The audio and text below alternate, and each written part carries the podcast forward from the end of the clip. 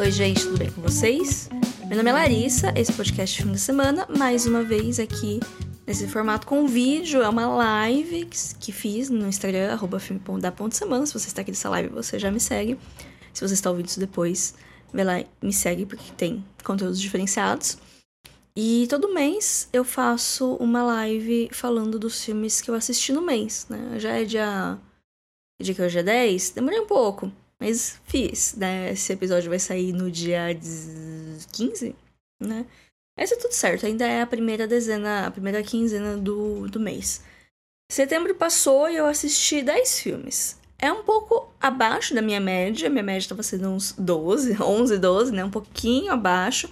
Foi um mês melhor que agosto, que agosto eu vi acho que nove filmes e, e nenhum desses nove eu, tipo, amei. Enquanto que setembro é, não foi tão alto quanto eu costumo ver, mas eu acho que eu escolhi melhor os filmes porque é uma seleção muito melhor. Tem vários favoritos do ano que eu vou acabar falando aqui, que eu vi agora em setembro, que provavelmente vão entrar nos rankings de fim de ano. Agora tá começando a pingar alguns filmes. Começar a temporada de premiação. Assim, né? Muito, muito inicialmente ainda, mas tem um outro filme que vai despontar. Hoje, né, hoje terça-feira teve a cabine de imprensa de Assassinos da Lua das Flores, Scorsese. Eu não abri o Letterboxd ainda para ver as críticas dos, dos colegas que foram na cabine, estou ansiosíssima para esse filme, que chega hum, em breve, eu acho, no cinema. Eu acho que esse filme chega logo. Um dos filmes que eu vou falar aqui hoje só chega ano que vem, o que é uma pena. Tem que dar seus pulos. Só para explicar o formato da live, né? O formato desse podcast, eu tenho aqui um quadro onde eu tenho quatro linhas, quatro níveis é, o primeiro aqui em cima são filmes que eu amei, filmes que eu gostei muito, filmes que provavelmente vão entrar pra minha lista de favoritos e tal. Filmes, assim, nota 8, 9, 10. Mas principalmente 9, 10.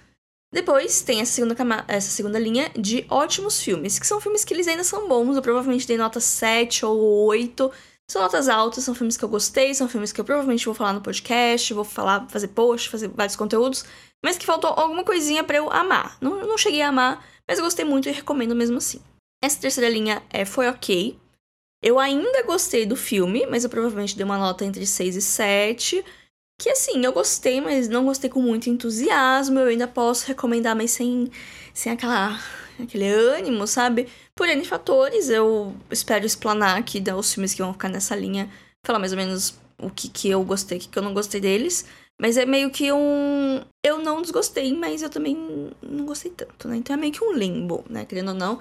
Porque acaba indo os filmes que você não lembra tanto, né? Porque você lembra dos filmes que você não gosta e você lembra dos filmes que você gosta muito. E aqueles filmes que ficam no meio termo acabam sendo esquecidos, né? Então eu limbo do esquecimento. E a última linha é a linha do não rolou, que são filmes que eu não gostei. Eu tentei, eu posso encontrar qualidades neles. Eu vou falar aqui de dois hoje que para mim não rolou.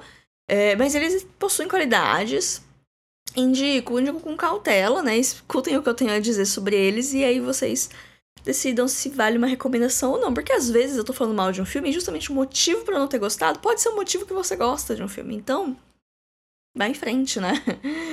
Esse mês, as minhas metas foram pro buraco. Eu andei três filmes, tanto com a meta de 52 países quanto com o filme de 52 mulheres. Hoje eu estou ligeiramente atrasada com a minha meta. Mas vamos que vamos que até o final do ano eu pego o embalo e vou.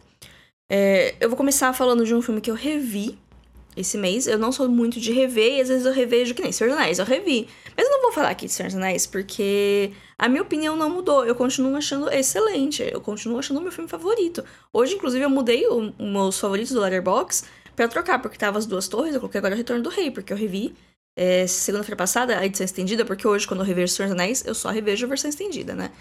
Eu botei para rever e é incrível. Assim, a versão estendida realmente tem algumas cenas que elas, elas ficam meio jogadas, né? Elas foram cortadas da versão final por um motivo, mas eu que sou fã, gosto de ver eles lá.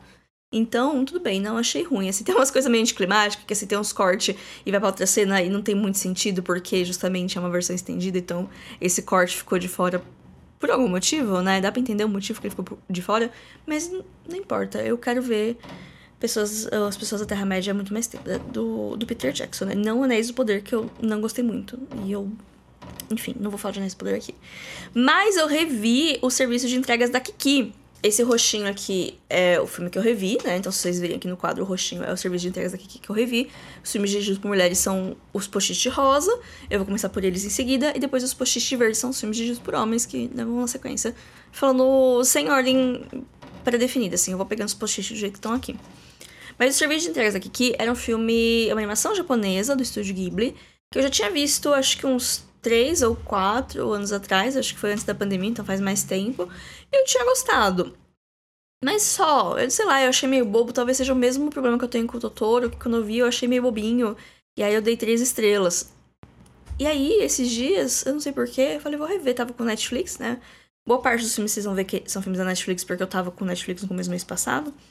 E eu amei a Kiki. E assim, bateu comigo, conversou comigo o filme de um jeito que eu amei. Já começamos bem a, a nosso episódio, né? Nossa live de hoje, com um grandíssimo amei.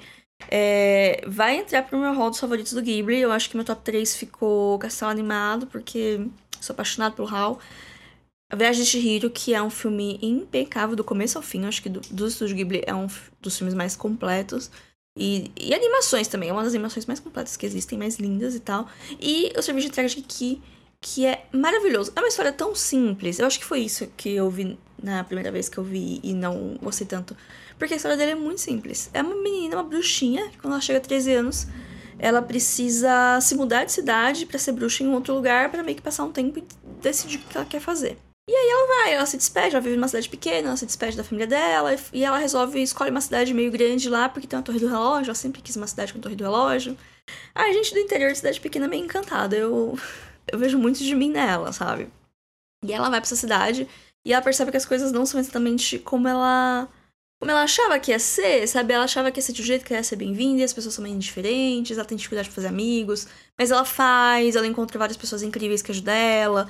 As coisas do negócio dela, né? Que ela começa a fazer um serviço de entregas, porque ela tem uma vassoura que voa. E porque é meio que o que calhou dela fazer. Ela não era o que ela queria fazer no começo, mas ela começa a pegar gosto e ela percebe que ela tá ajudando as pessoas. Mas ao mesmo tempo tem momentos que ela acha que não vai dar mais certo, que cansou, que acabou que ela não vai mais fazer isso. Então, assim, eu vi muito dela, porque ela é literalmente eu, sabe? De tá trabalhando há anos com um negócio e tem um dia que eu faço um negócio meio esquisito e falo, pronto não nasci pra essa vida. O que, que eu vou fazer da minha vida? Minha vida acabou, minha carreira acabou. Tipo, eu só fiz uma imagem feia, sabe? Eu já vi um, um texto falando de como é um filme que ele conversa muito com, com pessoas, pessoas da indústria criativa, né? Eu mesma, né? Sou designer, né? Sou uma funcionária da empresa da indústria criativa, né? De, quando eu saí da faculdade, eu achei que eu ia trabalhar com arte, eu achei que a vida ia ser uma festa, e, e muito pelo contrário, sabe? É várias decepções se acumulando aí, né? Mas enfim, eu acho que talvez seja por isso que Kiki conversou muito mais comigo agora. Sim, não que eu estava mais emocionalmente e profissionalmente estável da primeira vez que eu vi, mas agora, particularmente, eu ando passando por uma crise. Quem não tá passando por uma crise, né? Mas enfim, eu amei, eu achei lindo. É, o traço é lindo, é um filme de 1989. Eu vi muitos filmes de 1989 esse, esse ano. Esse mês eu vi dois. Então, não sei o que aconteceu nesse ano, que saíram muitos filmes bons. O outro eu não gostei tanto, mas é um filme que eu não tinha me tocado o quão antigo ele é. Eu achava que era um filme do começo dos anos 2000, mas ele é, de... ele é mais velho que eu. Ele tem a idade da Taylor Swift, que eu não sei quantos anos são, mas é mais que eu. E mesmo assim ele se mantém tão atual, sabe? Eu, eu gostei muito de Serviço de Entrega de Kiki. Ele é um filme muito curto, ele é um filme muito lindo. Eu acho que é um filme que conversa com várias gerações, com várias idades diferentes. Você assiste, você interpreta uma coisa, tá pra assistir com as crianças, tranquilo, é fofo. Gostei muito. Vamos entrar agora pra parte de filmes dirigidos por mulheres. O primeiro é O Amante da Lady Chatterley. É um filme do ano passado, foi um lançamento Netflix, ele saiu com o selo do original Netflix. Eu vou colocar que eu achei ótimo, achei um ótimo filme. Eu vou colar rápido e não manter muito suspense, porque as colas, elas estão meio saindo, sabe? Que são uns post meio ruins. e como eu fiz com antecedência, deixei eles pendurados e eu tive um, um, problema que eu demorei um pouco pra entrar na live, eu acho que a cola tá começando a perder efeito. Então eu vou colar rapidinho. Pelo menos eles se manterem colados, né? Vamos ver. Mas O Amante de Lady Chatterley é um filme da Netflix, é um filme que eu fui ver sem muitas expectativas, porque eu não tenho mais expectativas com filmes que saem original Netflix. Talvez só filmes de premiação que a Netflix acaba comprando. Por exemplo, vai ter o Maestro no final do ano, acho. Que é o filme do Bradley Cooper. Mas os outros filmes, assim, que lança, eu fico, ah, vamos ver o que, que vai ser. E quando é bom, ou quando é ligeiramente bom, que, como o caso desse filme, eu me surpreendo positivamente. Então eu acho que é um bom mindset pra dar play. É uma adaptação de um livro que eu não li, mas eu sei que ele existe. Eu sei que foi um livro que causa furor. E, mas eu não sabia que ele era relativamente recente. Ele é do século XX, ele se passa no pós-guerra, pós-segunda guerra. Eu achava que era uma coisa mais antiga. Eu acho que é porque eu confundo com Madame Bovary, que não tem nada a ver.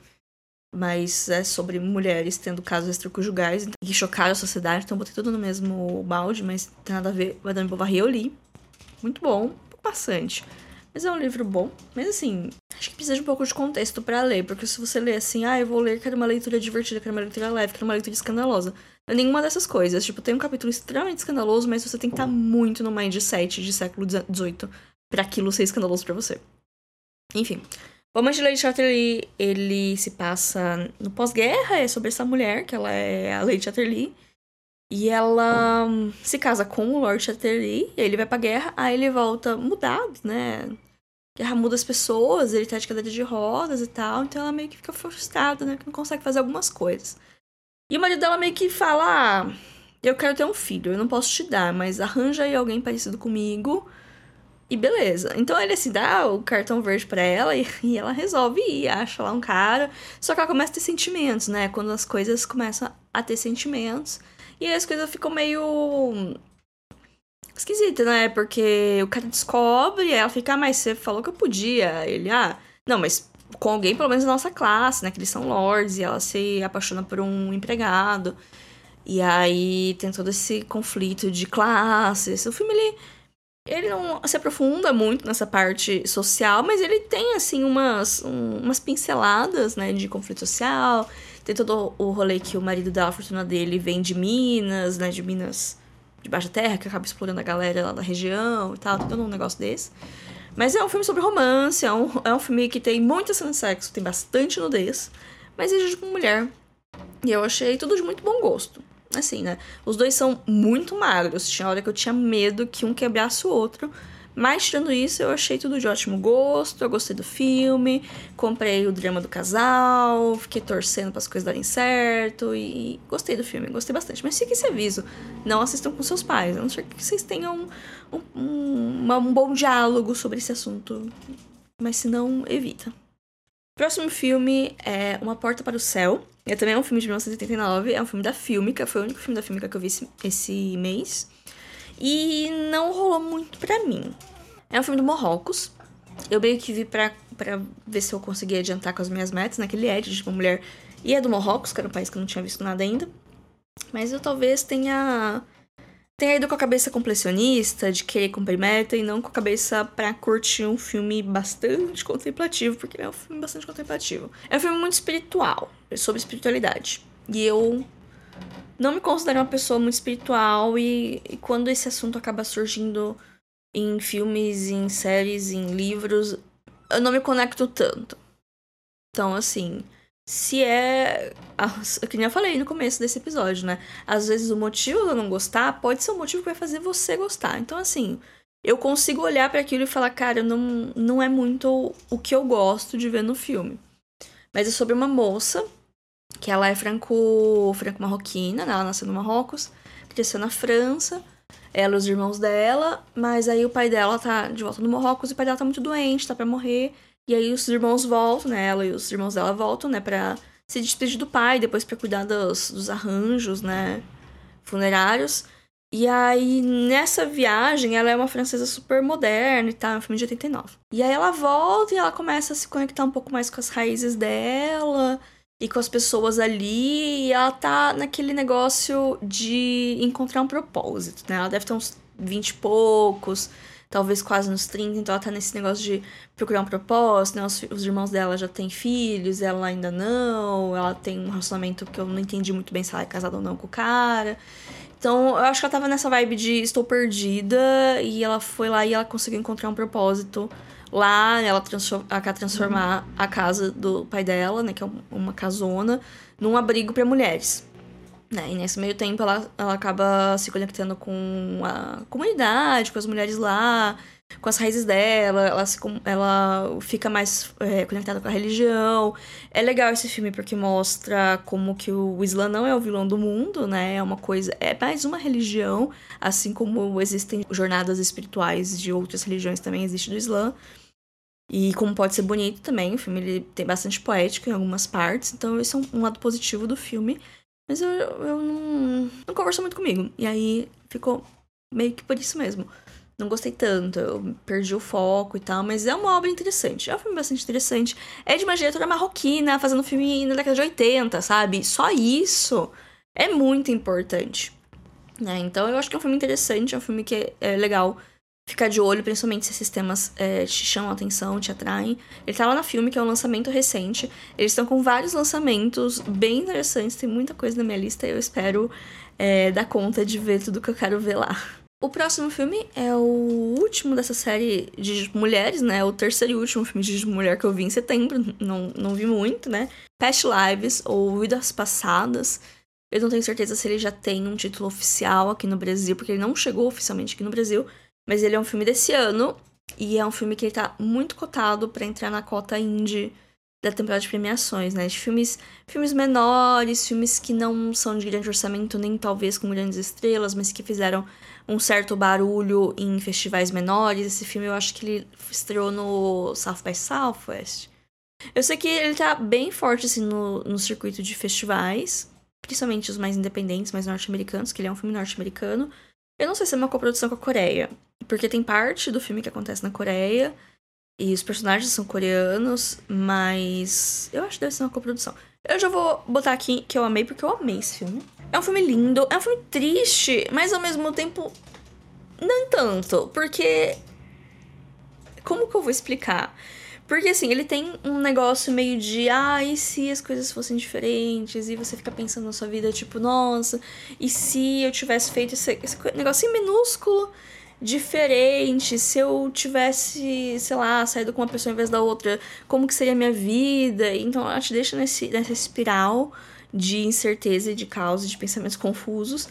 Mas ao mesmo tempo, as escolhas da protagonista não são escolhas ruins. Tipo, ela não está numa situação terrível e foi uma escolha que separou ela da melhor situação, sabe? Tipo, ela não tá numa situação terrível, ela não, não desgosta da vida dela, muito pelo contrário. Mas as coisas poderiam ser diferentes e ela poderia estar mais feliz ou não. E aí que é, aí que te deixa lelé da cuca, que você fica pensando, tá, minha vida, eu gosto dessa coisa, essa coisa, essa coisa. Se fosse diferente, eu ainda estaria feliz com essas coisas, eu estaria mais feliz do que eu estou hoje, eu estaria menos feliz, mas eu estaria feliz com essa outra coisa. São coisas para o filme joga, assim, para você pensar. E eu gostei muito desse filme. Ele. Ele é lindo, ele é lindo, assim. É... Ele lembra um pouco, um pouco, Antes do Amanhecer. Eu ando comparando muitos filmes com Antes do Amanhecer, porque tem muito diálogo, é um filme muito de diálogo, muito menos do que eventos, do que coisas acontecendo. Tem algumas coisas chaves que acontecem em alguns momentos para definir alguns rumos, mas 70% do filme são os personagens conversando. Andando e conversando conversando virtualmente, né? Vai ser a história dessa, dessa moça que ela nasceu na Coreia do Sul e quando ela era criança ela emigrou pro Canadá. Só que quando ela tava na Coreia, ela tinha um melhor amigo. Eles tinham 12 anos. Ela tinha um melhor amigo, que eles faziam tudo juntos e tal. E, as mães estavam notando, tipo, tinha um negocinho ali. Mas aí a família dela se mudou pro Canadá e ela vai, né? Ela vai emigrar pra lá. Aí eles separam, eles cortam, né? Era. Acho que foi no final dos anos 90, né? Então não tinha. Não tinha comunicação, né? O filme tem três momentos, né? Esse que é 22 anos atrás, depois 12 anos atrás e o presente, né? Que é quando eles tinham 12, depois eles têm 24 e agora eles têm 36. Então tem esses três momentos que o filme vai vai contando. Então tem esse primeiro momento, depois tem o momento que eles acabam se reencontrando por, via Facebook, que é um negócio muito específico de um ponto assim da, da história, que é as pessoas se conectando pelo Facebook e encontrando pessoas que não viam há anos pelo Facebook. Então tem esse, esse momento. E depois tem o, o presente mesmo, que acontece um novo encontro deles. E aí eles ficam refletindo sobre, sobre o que, que, que poderia ser se as coisas fossem diferentes, sabe? E é incrível. Eu acho que eu até falei demais. É difícil vender um filme que ele não tá, assim, é, muito grande ainda, fora certos círculos cinéfilos. Na Bolha Cinéfila é um filme que se fala muito dele, mas em outros lugares eu acho que vai ser um filme que vai demorar um pouco para chegar, até porque no Brasil ele só chega ano que vem, fevereiro do ano que vem. Ele já tem distribuidora, mas ele foi colocado uma data de lançamento em fevereiro, acho que porque o pessoal tá botando fé que ele vai ser indicado para Oscar. Vamos ver. Mas no momento tem como em vias alternativas, né? Porque ele já tá disponível para aluguel digital lá nos Estados Unidos, né? Então tem como achar se você procurar. Se vocês tiverem acesso a ele, é, vai ter tá rolando festival, tá rolando festival do Rio, vai ter mostra de São Paulo no final do mês e vai ser um filme que vai estar tá nesses dois festivais na mostra. Mas se vocês tiverem a oportunidade de assistir Vidas Passadas, eu, é um filme que eu recomendo muito, muito, muito. É um filme curtinho também. Então, fica aí a recomendação. E fiquem de olho nesse filme porque ele pode vir assim pra temporada que vem. Apesar que, assim, se vocês me perguntassem hoje, Larissa, quem que vai ganhar o Oscar de melhor filme? Eu apostaria, se precisasse apostar dinheiro, eu apostaria em Assassinos da Lua das Flores, do Scorsese.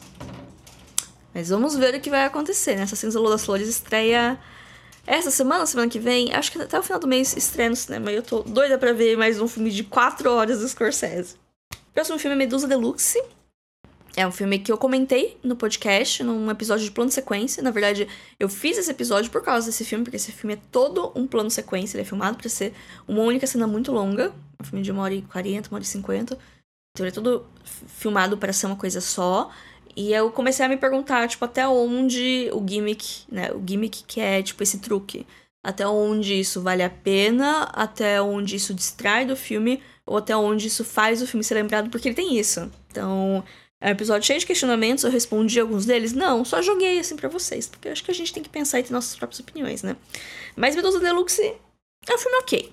Eu gostei, mas eu fiquei meio que nesse negócio de que se ele não fosse um grande plano de sequência, eu provavelmente ia esquecer dele. E a história mesmo eu já não lembro muito bem direito. Assim, na parte técnica, na parte do plano sequência, realmente, assim, é... não é fácil fazer plano sequência. E os planos sequência estão muito bons. Só que tem umas horas que você meio que cansa, sabe? Porque, é, tipo, então começa com as pessoas conversando numa sala. Aí acontece. A história do filme é que tá todo mundo num prédio, que tá rolando uma competição de cabeleireiros. Cabeleireiros de fazer penteados super uau. E aí acontece um assassinato. Um dos cabeleireiros da competição morre no meio dessa. Todo mundo fazendo penteado, ele tava na sala, foi fumar, morreu. E todo mundo fica, ai meu Deus. E ninguém pode sair do prédio porque a polícia tá vindo, vai investigar o que aconteceu, né? Todo mundo meio que suspeito. E tá todo mundo meio que tipo, ai meu Deus, o que está acontecendo? Ai meu Deus, o que está acontecendo? E meio que todo mundo tem alguma coisa ali com aquele cara, né? Então começa numa cena que tá uma sala, que tá uma cabeleireira arrumando uma moça e uma outra arrumando uma outra moça. E elas estão conversando desse cara, é uma cena muito pesada em diálogos. E aí uma fala, ai, tá bom, eu vou lá levar tal coisa. Aí a câmera segue essa mulher que ela sai, e ela anda, ela anda, ela anda, ela anda, ela anda, aí ela vai pra outra sala, onde tem outros personagens, aí ela conversa com essa galera. Aí a gente fica mais um tempo ali entendendo quem são aquelas pessoas, qual é a relação delas. E aí uma outra fala, ah, vou levar essa coisa tal lugar. Ela não fala, né? Mas você percebe. Aí essa pessoa sai da sala e vai pra outro lugar e a câmera vai e segue ela, e segue ela, segue ela, segue ela, até chegar na próxima cena. Então o filme, ele meio que tem essa estrutura e, e cansa um pouquinho depois de um certo tempo. Porque tem algumas cenas muito longas de gente andando e por mais que eu acho que é até interessante ter esses respiros, porque as partes de diálogo é muito diálogo, diálogo, diálogo, diálogo. Tinha uma hora que eu cansei um pouco dessa, dessa estrutura. Apesar que na parte final as coisas começam a dar uma escalada e dar uma acelerada, mas é bem no final mesmo, sabe? Até chegar nisso, eu comecei a perceber essa estrutura de pare e anda, pare e anda, segue anda, segue anda, vira câmera, vira câmera. E eu comecei a ficar um pouco cansada. Então, é isso. Mas é, é uma estreia de direção, é um diretor britânico jovem, então é um filme é, que talvez seja mais importante na, no currículo do diretor, porque é uma ótima estreia, considerando que é o primeiro filme de longa-metragem que o cara fez, é uma boa estreia. E vamos ver o que o futuro reserva pra esse cara que eu não consigo lembrar o nome, mas. Espero que reserve coisas boas. Medusa Deluxe tá na MUBI, é um lançamento desse ano da MUBI, é um filme do ano passado, mas como é filme pequeno, britânico, independente, ele só chegou esse ano pro Brasil, o que é normal. Filmes independentes, eles costumam demorar um pouco para chegar no circuito comercial, e Medusa Deluxe eu acho que chegou num circuito comercial muito pequeno, depois já foi pra MUBI, e tá lá como lançamento, e pelo menos, pelo menos tem como ver, né? Cliquei no meu link para assinar a MUBI, gente. Tem 30 dias de graça. E eu ganho 30 dias também toda vez que alguém assina. Então, todo mundo ganha. Eu vou deixar no, no podcast, vou deixar na descrição do podcast. Mas pra quem tá aqui no Instagram, depois da live você pode ir lá nos meus links da, da bio e, e tem lá um link pra 30 dias de graça. Que é ótimo, porque a MUBI é meio salgada. Mas tem esse esquema dos, dos links de 30 dias que dá pra, dá pra testar, dá pra ver umas coisinhas e tal. O próximo filme é Vestígios do Dia. É um filme de 1993 que tá disponível na Netflix. Eu tô falando tudo isso porque é o que tem anotado aqui no meu cartãozinho. Eu já vou pregar. Eu gostei muito, mas eu acho que eu não amei. Mas fiquei ótimos. Gostei bastante de Vestígios do Dia. Tanto que tem um episódio do podcast sobre. Acho que umas duas semanas atrás eu fiz um episódio só sobre o filme. Que era um filme que eu tava enrolando bastante pra ver. Ele também é adaptado de um livro, o do Kazuo Ishiguro, que eu não li. Mas é um filme de 93, com o Anthony Hopkins, com a Emma Thompson e Hugh Grant. Do nada, Hugh Grant tem o cara que faz, fazia Superman nos anos 70, como que é o nome dele? Christopher Reeve. Obrigada, Alexandre, por ter sussurrado aqui pra mim. É um filme muito bom, é um filme de época, um drama de época. Também eu achava que era mais antigo do que é. Ele se passa ele tem duas linhas do tempo, uma no presente, que é nos anos 40, nos anos 50, acho, no começo dos anos 50, e uma no passado, que é no começo dos anos 30, então tem um gap aí de uns 20 anos entre as duas partes. E vai acompanhar uma casa, né, uma... Um esses casarão britânico que tem, tipo Dalton Webb, sabe? Que tem o Lord tem aquele multirão de empregado. Então tem esse Lord desse lugar, o Lord Darling lá, e aí tinha o Anthony Hopkins, que é o o chefe, o mordomo, né? É o mais alto na hierarquia dos empregados. E aí o filme começa quando a personagem da Emma Thompson chega pra ser governanta. E aí vai explorar a relação do Anthony Hopkins com o patrão dele, porque ele é uma pessoa assim, extremamente servil. É, Deus do céu, patrão dele na terra. E todo o dever dele é para com o patrão dele com a casa e deixar tudo impecável, não sei o que tem que lá. Enquanto que a Thompson é uma mulher um pouco mais prática. Mas você percebe que tem um negocinho ali entre os dois, sabe? E aí fica todo esse negócio de tensão no ar. De será? Será que ele vai perceber? Ou ele se sente dividido entre o coração dele e o dever dele. Então tem toda essa vibe, assim. Tem bastante arrependimento. Ao contrário do Past Lives, que você fica pensando, tipo, ah, nossa, as coisas poderiam ser diferentes, mas eu tô feliz, talvez. Aqui não. Em Vestígios do Dia tem muito esse negócio, nossa, as como seria as coisas se eu tivesse feito diferente, porque eu estou completamente miserável agora. É um filme de sofrimento. Filme de ficar olhando na janela assim e sofrer. Muito bom, gostei bastante, assim, bem vibes. bem vibes, assim, se você gostou de Downton Abbey, talvez você goste, né? Porque tem esse negócio da, da casa, de como funciona a casa, e dos dramas, do Lorde, da criadagem, essa dinâmica, né? E as mudanças, né, que o século XX trouxe para essas dinâmicas, né? Porque tem a passagem do tempo no presente do filme, que é nos anos 50, tá muito diferente. Ah, o esquadrão de criados tá muito mais enxuto, né? As relações são diferentes. E é um filme bem interessante. Eu gostei bastante do filme. Eu acho que é uma ótima atuação da duplinha principal. Eu gostei mais de Emma Thompson aqui do que em Retorno a Howard's End, que é um outro filme do diretor e que tem ela e o Anthony Hopkins não como principais, mas eles estão também, eles também são parzinho lá. O Anthony Hopkins é meio que um coadjuvante de luxo, né? As principais é ela e a. A que faz a Bellatrix no Harry Potter. Não vou conseguir lembrar o nome dela. Mas enfim, em Return Howard's End, a Emma Thompson ganhou o Oscar de atriz. E ela tá ótima, não vou descreditar esse Oscar, mas aqui pra mim ela tá muito melhor. E esse filme eu acho um filme muito melhor que Return Howard's End, que já é um filme bom, né? Então, fica aí essas duas recomendações. É, Vestígios do Dia tá na Netflix, o Retorno a Howard's End tá na MUBI, eu acho. Eu vi lá, pelo menos, mas eu vi faz uns 3, 4 meses. Não sei se ainda tá lá. Falando em filmes que ainda não, que não estão mais na MUBI, eu finalmente vi Cidade dos Sonhos, Mulholland Drive, Mulholland Drive. Sei lá como fala esse nome. Cidade dos Sonhos, do Lynch. Filme de 2001, que tava na MUBI Tava na minha watchlist, né? Que eu sempre gosto de fazer as listas, né? Dos, dos streams que eu assino, botar os filmes que eu quero ver na minha watchlist.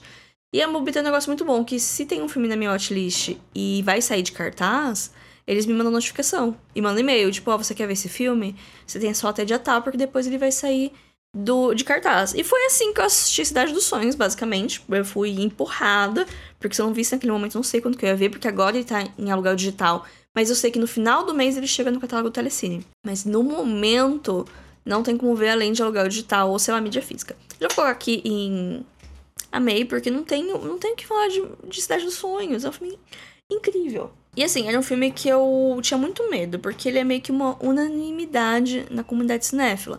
Ele é um filme muito amado, mas é, todo mundo fala que não é um filme exatamente fácil. O Lynch não é um diretor muito fácil, né? E aí eu sempre tinha medo, porque eu tenho medo desses filmes que são muito aclamados, que aí eu vou ver e eu fico, putz, não gostei muito, ou não entendi, sabe? Eu morro de medo de ver um filme aclamado e de entender e ficar, putz, eu não gostei porque eu não entendi, ou eu não gostei porque não é pra mim, sabe?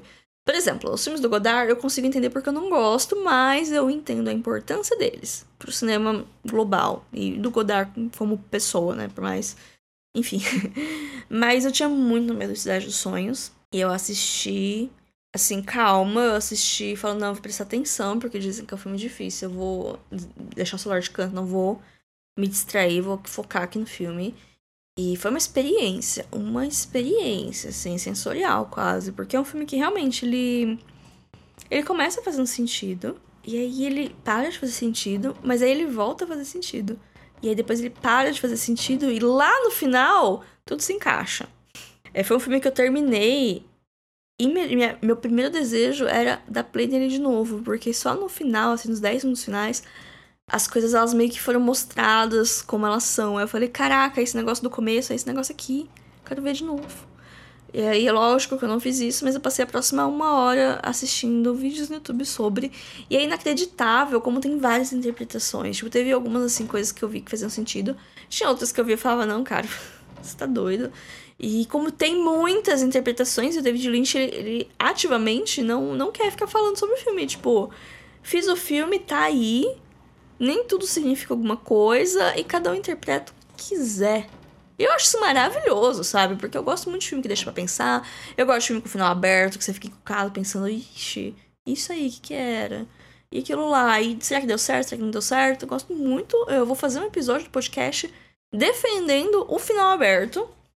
Porque eu acho que, como exercício de criatividade, às vezes é preguiçoso. Tem final aberto que é preguiçoso. Mas pra gente, eu acho que é faz um exercício de criatividade bem, bem legal. Nem todo tipo de narrativa funciona com um final aberto. Mas é que o filme todo é aberto. Se eu começar a contar, parece que eu tô contando um sonho. Eu acho que é meio que a, a intenção dele. Porque as coisas, elas parecem que elas fazem sentido, mas quando você vai relembrando, você vê que não faz muito sentido, sabe? E, e assim, eu posso até falar de alguma das interpretações que eu tive, né? Mas não, não quer dizer que foi feito para ser assim ou nem que você vai ter essa interpretação vindo do filme, sabe? É uma loucura, uma loucura. Mas ela conta um pouco de bastidores de Hollywood, que era uma coisa que eu não sabia. Porque assim, eu sabia que era um filme doido, mas eu não sabia que era que tinha essas partes de bastidores de Hollywood, porque é um negócio muito importante, assim, do filme. Que são as, as personagens elas são atrizes, ou uma quer ser atriz. Não fica muito claro no começo, não vou ficar falando muito do filme. Mas elas querem ser atrizes em Hollywood, elas estão em Hollywood pra querer ser atriz. Tem um outro cara que ele é diretor. E aí tem meio que coisas sobre esse diretor filmando. Tem uma cena que é, assim, maravilhosa, que é num set de filmagem. Que começa, você acha que é um pessoal gravando numa. num estúdio de música, né? Parece que você tá vendo uma gravação naqueles aqueles vidrinhos. Aí a câmera afasta e você vê que não é, que é um filme que tá sendo filmado. E aí você afasta mais e você vê que não é exatamente um filme que está sendo filmado. E aí ele vai afastando e você vai entendendo coisas diferentes. E é maravilhoso. É muito bom esse filme, gente. Mas assim, eu não recomendo pro cinéfilo iniciante. Eu não recomendo para quem quer ver um filme de boa sobre os bastidores de Hollywood. Eu não recomendo para quem não gosta de coisas muito abertas ou com poucas explicações, porque tem todos esses poréns, assim, sabe? É um filme que ele te desafia um pouco, não é um filme muito fácil. Então precisa. Eu nem sei o que precisa ver antes para ver esse filme, sabe? Mas eu não recomendaria pra, sei lá, ai, casualmente aqui tô escolhendo um filme pra ver com a minha mãe. Também não, não veria esse filme com a minha mãe. A Cidade dos Sonhos entrou pro meu top, assim, da vida. Eu não coloquei no top 4 do Letterboxd porque eu coloco mais filmes que eu revejo constantemente, né? Eu, eu refiz hoje, eu coloquei Retorno do Rei, coloquei Orgulho e Preconceito, Castelo Animado e Antes do Amanhecer. Não, Antes do Pôr do Sol, que eu gosto mais Antes do Pôr do Sol que Antes do Amanhecer. Então, são esses meus quatro. São quatro filmes que eu vejo com muita frequência. Se eu trocasse, talvez eu trocasse Antes do Pôr do Sol pra Cantando na Chuva, sabe? Que é um filme que eu vejo muito também. Eu acho que ficou um tempo Cantando na Chuva no meu top 4 do Letterboxd. De tempos em tempos eu troco. O Senhor Anéis tá sempre lá. E Orgulho e Preconceito também. Mas os outros, eu, às vezes eu troco. Às vezes. Próximo filme é Um Insulto. É um filme também vi na MUBI. Ele é um filme libanês. E calhou, né? De, hoje estamos aqui nessa essa situação geopolítica, né? É um filme que ele fala sobre conflitos entre católicos libaneses e um refugiado palestino muçulmano. Esse é o cerne desse filme. Ele foi o filme que o Líbano mandou pro Oscar. Ele chegou a ser indicado ao Oscar Internacional em 2017, 2018, não me lembro. Mas ele não ganhou. Quem ganhou foi Mulher Fantástica naquele ano, que é um filme que eu gosto muito mais. Eu adoro Mulher Fantástica. Acho que é um filme incrível do Chile, do Sebastián Lello. O insulto eu achei ok. É, eu não sou uma pessoa muito entendida das situações que estão rolando lá em Líbano, Israel, Síria. E às vezes eu acho que a gente não precisa ter opinião sobre tudo. Eu tenho. me informo, mas eu não consigo ter uma opinião formada direito sobre alguns assuntos. Mas ele é um filme que ele. Acontece alguma situação nesse, desses dois caras, né? Tem esse cara libanês, cristão, homem de bem, cidadão de bem, que ele tem uma oficina de carro, a mulher dele tá grávida, ele tá lá trabalhando, vivendo a vida dele. E aí acontece uma situação com esse cara libanês, esse, com esse cara palestino, que ele tá trabalhando no setor de obras da prefeitura. Tipo, o pessoal de obras da prefeitura tá lá no bairro, fazendo umas vistorias, ele encontra uma irregularidade na casa desse cara libanês e ele vai lá falar, tipo, ó, tem essa calha sua, não tá pro lado certo, né? Se quiser a gente arruma. E ele, não, não, não, deixa que eu arrumo, deixa que eu arrumo. E aí eles voltam depois e não tá arrumado. E aí acontece uma briga. É tipo uma briga de rua, assim, sabe? Do cara falando, ah, cara, você não arrumou esse negócio. E aí ele, não, não, eu sei que tem.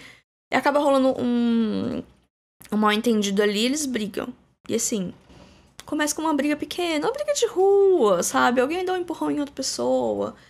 E aí isso vai escalando, porque aí um pede pra pedir desculpa. Não, eu só quero que peça desculpa, o outro não vai pedir desculpa. Aí o outro vai pedir desculpa, ele insulta, assim, com um, um negócio horroroso que ele fala. E aí fica meio que aquele negócio de. Os dois fizeram coisas erradas. Um começou. É bem claro, assim, quem começou. Mas um começou, aí, as coisas vão escalonando. E é um filme de tribunal. E eu não gosto muito de filme de tribunal. Também tem isso. Não tenho muito saco pra drama de tribunal também é uma coisa que eu percebi, assim, ao longo dos anos, já assisti alguns.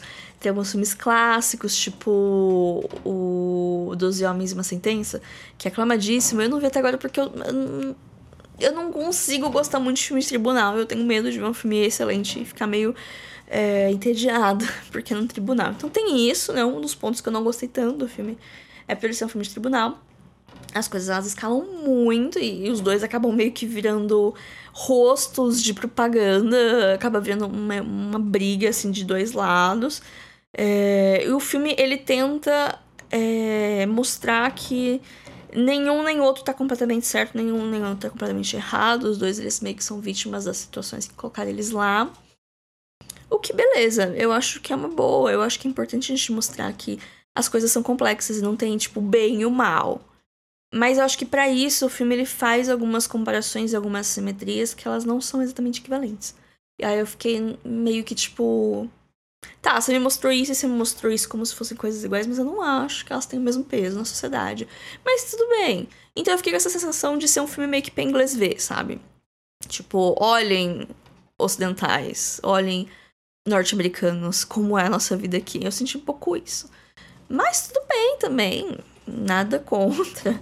Mas foram coisas assim que não, não me agradaram tanto. Né? Teve esse, esse negócio da, da forçação de simetria, que em alguns momentos eu não engoli muito.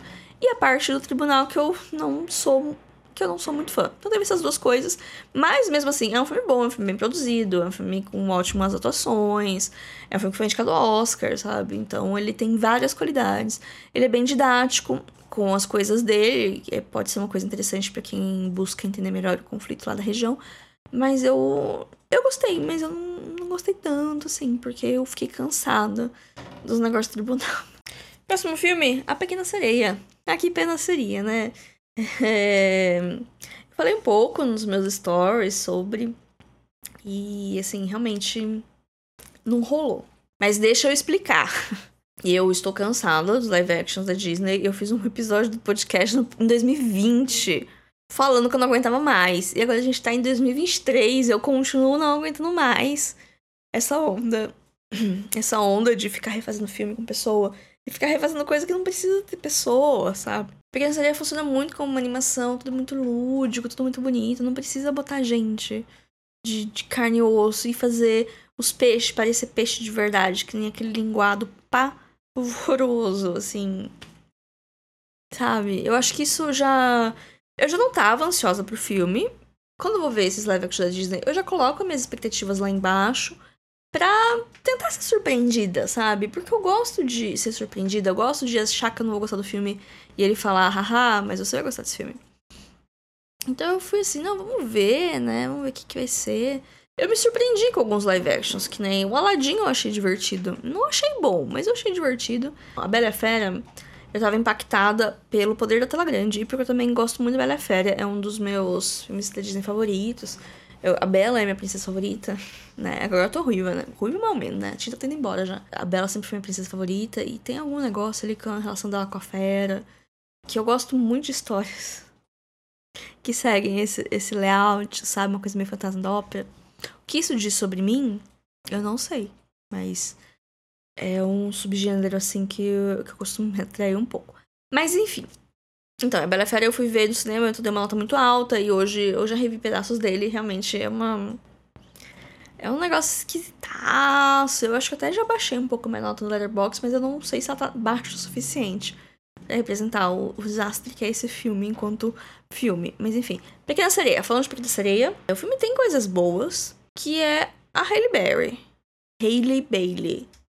Às vezes eu falo, eu acho que eu tô falando Hailey Berry, a Tempestade X-Men. Não, é a Hailey Bailey, que é a Pequena Sereia. Eu gostei muito da atriz, ela é muito carismática, ela é muito bonita, ela canta muito.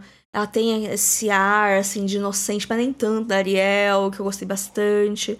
É, gostei dela. Sempre que ela tava em cena, era bonitinho. O que eu não gostei do resto. É um filme excessivamente longo. Ele tem uma hora a mais que a animação. A animação tem uma hora e vinte, não, uma hora e dez. Esse filme tem duas horas e dez. Duas horas e dez! É muitas horas, sabe? Eu não acho que precisava. Tipo, teve uma ou outra coisa assim que estendeu e legal, eu acho. Mas a maioria era tipo, vamos responder todas as dúvidas dos fãs nesse meio tempo que eles fizeram no Tumblr, no Reddit e em todo tipo de fórum. Eu não acho que precisava, que nem eu falei. Eu acho que às vezes o mistério ou deixar as coisas pra nossa imaginação pode ser um triunfo. Principalmente quando você não sabe o que fazer e faz uma coisa meio, meio mal menos, né? As músicas são legais, as músicas originais, né? Tem os arranjos novos, eles são até interessantes. As músicas novas, eu não gostei muito. A hora que o Sabidão começou a cantar um rap, claramente escrito pelo Lima Miranda, eu cogitei desligar a TV, porque eu fiquei meio. Chega, basta. Muda Brasil. Estamos cansados. Eu estou cansada. Talvez seja porque eu tive meu momento fan Hamilton lá em 2016, 2017, mas esse momento já ficou para trás. Então, pequena seria realmente eu fiquei bem chateada porque eu tava afim de gostar. E não, pra mim eu achei chato. Achei apenas chato. Não achei ruim assim, tipo, nossa, ele é horrível. Não é ruim, tipo, Rei Leão que ninguém tem vida. Que é uma propaganda de efeitos especiais de duas horas. Rei Leão eu acho que é o pior live action, porque não é um live action, sabe? É uma animação, só que mais realista, que não faz sentido nenhum. Mas assim, também é preciso falar que eu nunca fui a fã da Pequena Sereia. É, apesar de eu ter ser ruiva hoje, meus ícones ruivos foram a Scully, do Arquivo X, a Olivia do Outro Universo, de Fringe, e a Merida do Valente. Mas aí já, eu já era mais velha, né? Quando o Valente saiu, eu acho que eu tinha uns 20 anos já. Mas assim, meus, meus ícones ruivos é um pouco mais. Não é tanto da minha infância, é mais da minha adolescência e começo de vida adulta. Então, Pequena Sereia não era muito um filme que eu gostava de ver. Eu via muito mais a Pequena Sereia 2. Não sei porquê. Mas eu lembro as músicas de cor. Eu acho que é porque minha prima tinha o VHS e a gente via muito. Mas uh, eu nunca fui muito a fã da Pequena Sereia. Eu vi pouquíssimas vezes a Pequena Sereia mesmo. Também tem isso. Se você for muito fã da Pequena Sereia, talvez você goste mais. Talvez você desgoste ainda mais. Aí vai. Vai de cada um, né? O último filme de hoje é Thelma um filme de 2017 do Joaquim. É do mesmo diretor de A Pior Pessoa do Mundo, um cara norueguês, é um filme norueguês. É um ótimo filme, já vou adiantar. Thelma é um filme suspense psicológico sobre uma moça que ela tá indo fazer faculdade, né, morar fora de casa para fazer faculdade. E aí as coisas começam, tipo, a primeira vez que ela tá sozinha no mundo, e ela começa assim, começa a acontecer umas coisas esquisitas com ela. Principalmente quando ela desenvolve sentimentos muito intensos, que ela começa a se, a se apaixonar, de certa maneira, por uma moça, ela começa a ficar muito atraída por uma amiga dela. E aí, sempre que ela sente esses sentimentos intensos, acontecem umas coisas muito esquisitas. Aliás, esse filme tem uma cena inicial maravilhosa, porque você fica vendo ela e você fica. Por que, eu tô vendo isso? É a hora que a cena acaba e o filme começa de fato, você vê que não tem nada a ver, mas lá no final do filme essa cena vai fazer muito sentido. E aí você fica tipo, meu Deus! Mas ao mesmo tempo, não é um filme de plot twist. Por mais que ele tenha esse grande plot twist, o plot twist acontece quando você faz a ligação do que tá acontecendo. Não é tipo uma coisa que acontece e aí tudo faz sentido. As coisas vão acontecendo e eventualmente você faz um mais um na sua cabeça e fala: ai, é isso que tá acontecendo. E aí as coisas. Daí pra frente, as coisas vão só ladeira abaixo. Assim, é uma loucura. É uma loucura esse filme. Eu gostei bastante dele. Não gostei tanto quanto A Pior Pessoa do Mundo, que A Pior Pessoa do Mundo é um filme incrível, assim, também é um grande favorito. Foi o meu favorito daquela temporada de premiação do ano passado, retrasado, não lembro agora. A Pior Pessoa do Mundo tá no Prime, eu recomendo muito vocês assistirem, principalmente jovens adultas perdidas na vida, que gostam muito desse gênero de jovens mulheres perdidas na vida, apesar que foi dirigido por um homem. E tem momentos que, que você percebe mas é, é um filme muito bom, eu gosto bastante dele. E eu gosto bastante de como, em A Pior Pessoa do Mundo, nem tudo que ela faz você apoia. Mas você meio que entende de onde vem, sabe? Ao mesmo tempo que você, você apoia todas as decisões que você tomou na sua vida. Eu acho que não, eu não apoio decisões que eu tomei hoje de manhã, sabe? Então, assim, quem sou eu pra julgar as decisões dos outros, né? Mas Thelma também é um filme bastante bom. Ele, de certa forma, é um drama de amadurecimento, de certa forma.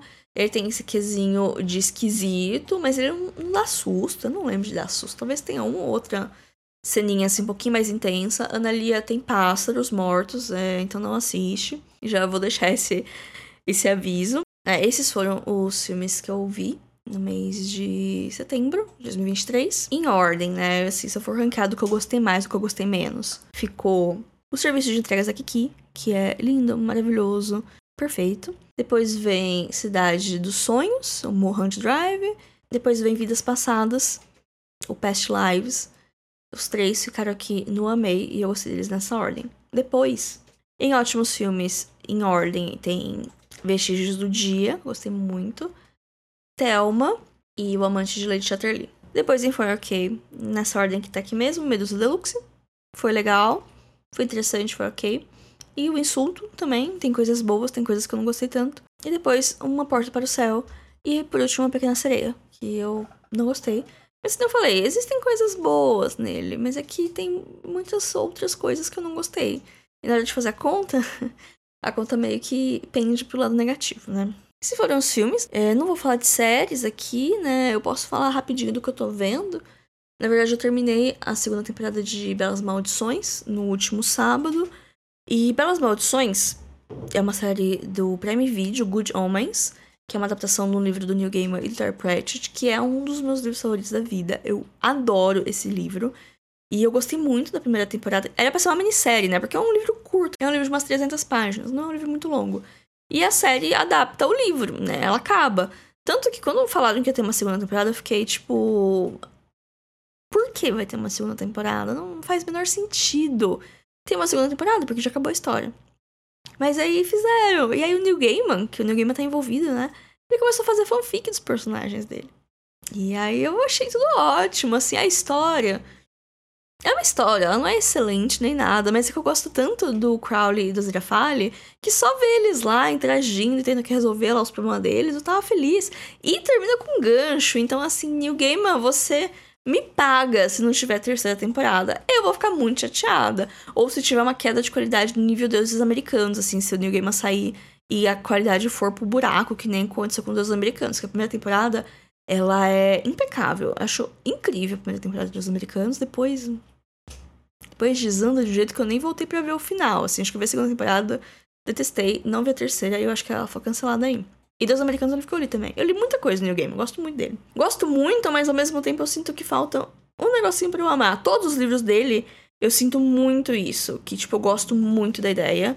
A execução eu acho ok, acho bacana, gosto de ler, mas sempre falta um negocinho assim pra eu amar. E o Good Omens, né, o Belas Maldições, o negocinho pra eu amar é do Terry Pratchett. E eu consigo identificar muito quando é o New Game escrevendo e quando é o Terry Pratchett escrevendo. Porque Terry Pratchett é um dos meus autores de fantasia favoritos, assim, de todos os tempos. Ele escreveu Discworld, tem um episódio de podcast sobre Discworld. Infelizmente, ele não é muito publicado aqui no Brasil. É um humor. É um humor um pouco diferente, assim, pro público brasileiro. É uma coisa que a gente não tá tão acostumado, uma coisa mais Monty Python, assim. Mas os livros dele são incríveis. E eu recomendo. Recomendo os livros da Tiffany Dolorida, que tá saindo pela. Não lembro que editora tá publicando agora, esqueci. Mas tem os dois primeiros, que é o Pequenos Homens Livres e Um Chapéu Cheio de Céu. São dois livros incríveis, são infantos juvenis, mas eles têm a vibe do Terry Pratchett ao mesmo tempo que tem uma história bem, bem cozy, fantasy, sabe? Bem fofinha, sem grandes riscos e um, um conto de amadurecimento da, da Tiffany Dolorida. Os nomes são ótimos, gente. Ela chama Tiffany Dolorida, sabe? E ela vai virar uma bruxa. Não é spoiler isso. Porque você quer ler pra ver ela se tornar uma bruxa. Ela vai demorar vários livros pra ela se tornar de fato uma bruxa. Mas o caminho tá sendo bom. Eu li só esses dois também. Preciso ler o resto, mas é que não tem em português ainda, então eu leio inglês e eu leio devagar em inglês, né? Mas uma hora vem aí. E outras séries que eu tô vendo, mas que eu não terminei, tô vendo a segunda temporada de The Bear, tô gostando, mas eu vi muito pouco. Tô gostando mais da segunda temporada do que eu gostei da primeira. Eu vou confessar que, assim, eu, todo mundo tava meio surtado por causa do The Bear. Eu vi, eu gostei, mas eu não entrei no surto. Mas acontece, né? É, Only Murders in the Building também tô vendo a terceira temporada. É uma série que eu gosto muito.